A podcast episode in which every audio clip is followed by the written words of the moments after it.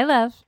It's April Sky, certified spiritual life coach for moms, self connection specialist, and your host to the Wake Up Mama podcast, the most raw and awakening podcast for moms that will guide you through the many, many ways in which you may unearth your magic and uniqueness in this world. Okay, I think most would agree with me that the world feels heavy. And professionally speaking, one of the worst things that we could do right now as a whole is to stop taking care of ourselves and forget what it is that we need daily to just feel human. If you need help feeling better and more connected to both yourself and others, and are ready to do that like right freaking now, I have a gift for you, meaning it's totally free. Head over to It's Me April Sky on Instagram and click the link in my bio or click the link in the show notes. Ooh, and let's not forget how sharing is caring. So be sure if you love this episode, take a screenshot of it, upload it to your stories. Be sure to tag me, the Wake Up Mama podcast, or it's me, April Sky. And you never know whose day you're going to make when they also find this episode. Love you. Episode 26. Here we are. Okay, so I want to start mixing these up. As you know, you know, this podcast is dedicated towards all, you know, the magical, the practical, the millions of different ways that we can connect to ourselves deeper because it's through self-connection that everything else is possible. Our purpose, our, you know, flourishing in our relationships, our parenting, making more money, etc. And I want to start delivering that message in different ways. So we do our interviews where we bring on our guest expert speakers, which has been phenomenal. And then it's really the solo casts that I want to start mixing up. I want to start incorporating some guided meditations. I want to start um, mixing up the lengths of the episode. For example, today's I'm going to keep on the shorter side, and it's going to be something that I am teaching, something practical and tangible that you can take and you can start applying immediately as soon as you're done listening. And then, of course, you know, the episodes that are more storytelling or life updates. So please, please, please message me um, when there's episodes that you're like, I just, I really like the style of that, or I loved, you know, how you delivered that. And, you know, I'd love to hear more of this, or maybe try out this idea. Okay. This podcast is for all of you. So please, please, please message me with what you want more of. Also, we have some fun stuff coming out soon. I'll be sharing updates and links when they are ready mantra mugs. So a few years ago, I tried these out, hated the big time like production production company that made them. So now I am going with a mom owned business. So it's a human that I'm speaking to. And she is actually taking, and she is taking my Wake Up Mama podcast logo, putting it on one side of the mug. And on the other side, there's going to be an amazing mantra. So as you wake up and you listen to your podcast every week, you're going to have your favorite new mantra mug to sip on while you feel inspiration. So if you follow me It's Me April Sky, or um, you follow the podcast Instagram page, I am actually going to be sharing the mantras that you can go vote on, depending on when you're listening to this episode. You may be listening to this later when it's already done, but exciting things coming. And then those will, of course, be for sale. We're going to do a bunch of giveaways. So watch for that stuff soon. Today's episode is actually going to be about love languages. I was just sitting with my husband mm, like five minutes ago, and we were just soaking up, enjoying each other's love language. Our number one is both um, physical touch, and it's Friday. It is Friday while I'm recording this. Friday is ruled by Venus. So, we oftentimes think that we like Friday so much because, you know, it's the end of the quote work week or the average work week. Well, a lot of that is because it's ruled, you know, by love and it's a great time to go on date nights or do acts of self love. Um, we just, everyone feels a little bit happier, a little bit giddier on Fridays. And so we were hanging out, kind of having like a day date because we're um, not going to be get- together tonight. He's going to a birthday party and I'm staying home with my little munchkin. And um, I was like, you know, love languages have become such a big part of our lives. I want to do a little mini episode about it. And so that's what we're going to do. For those of you that have never heard of love languages, we're going to go over the basic five. And for those of you that have heard of love languages, I'm going to give you some new ideas of how you can start incorporating them into your lives and reminding you of why they are so important. It's not just like this, you know, fluffy thing that you read about and you're like, meh, and you cast it to the side. Love languages are actually really important for both yourself and your loved ones. So, to start off this episode, we're going to go over the five different love languages. Now, There's a quiz that you can take online. I will add the link in the show notes so you can go take the quiz, figure out which one, you know, is your top one, maybe your number two also. Um, or when you're hearing these, you might just know right off the bat, like, that is how I feel loved. And before I read into these, know that sometimes how we feel love and how we show love may be two different things, but they are equally important to know. It's very, very, very crucial to know in life for both yourself and your loved ones to know how you feel love and how you show love. So let's read through these. I have them pulled up on my phone. So the first one, let's see here.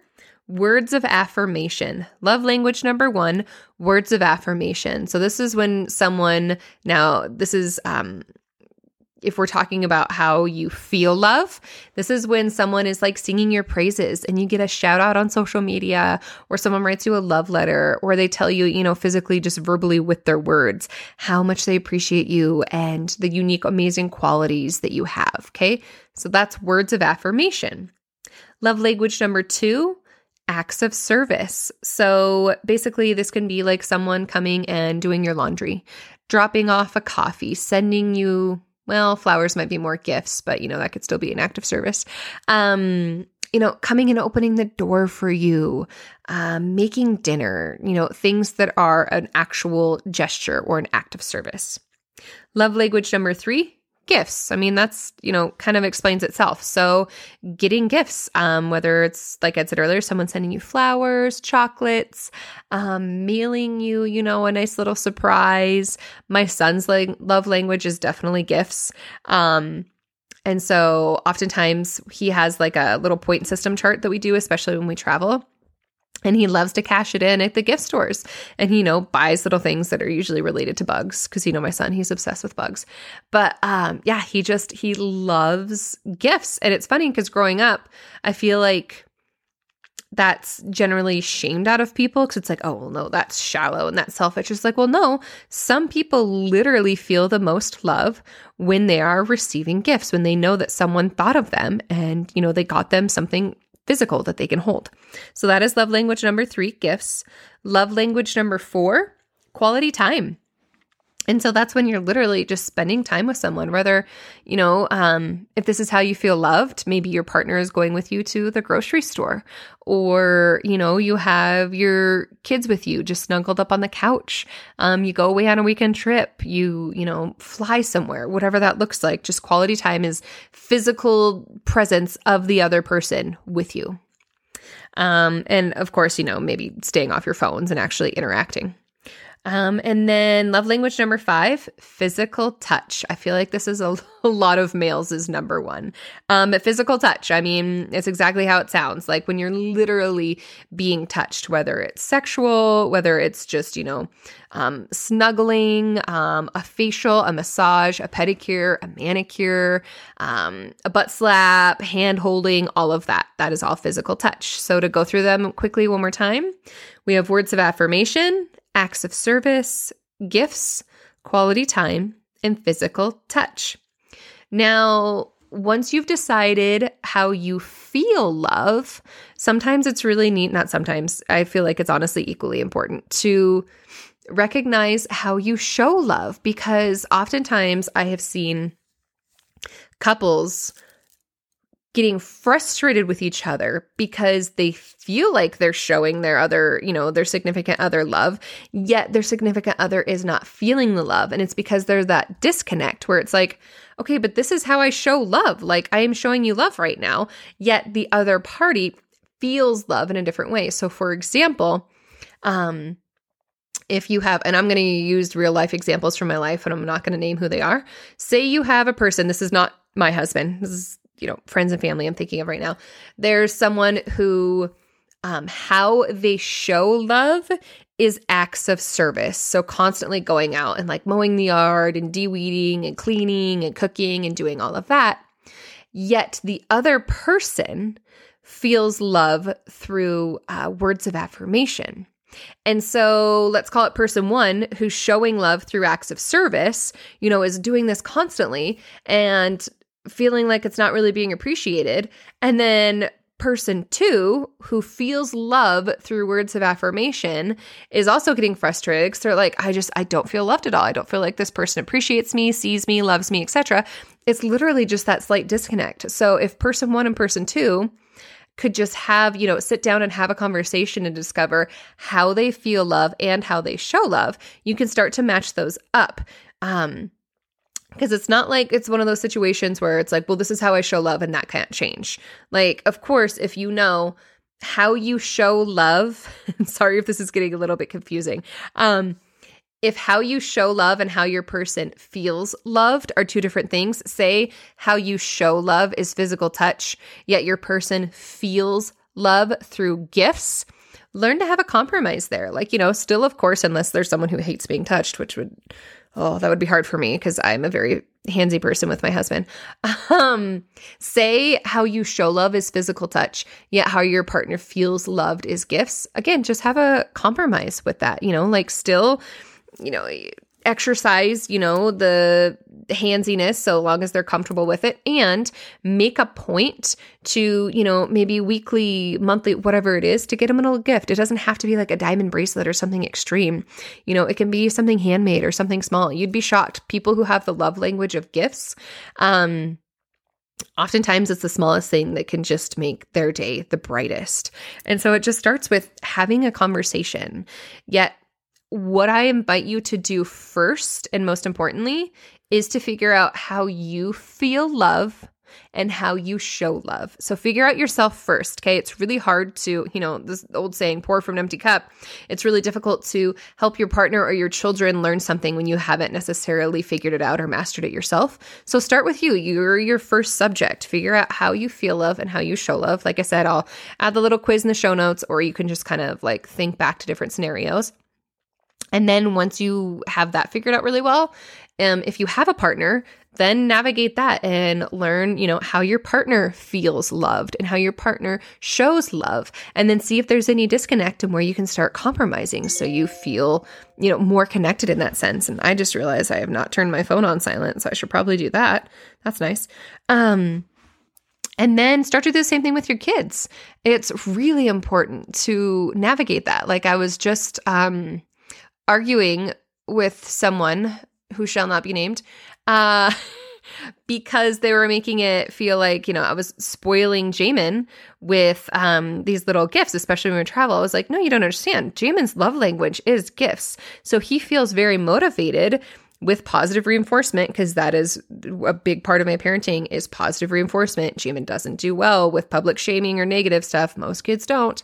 And um explaining that he is so motivated and driven and feels so loved when he is able to, you know, cash in some of these points to go get little gifts and just different things here. It's not that we are spoiling him, it is that we are aware of one of the ways that he feels the most loved and we are, you know, catering to it.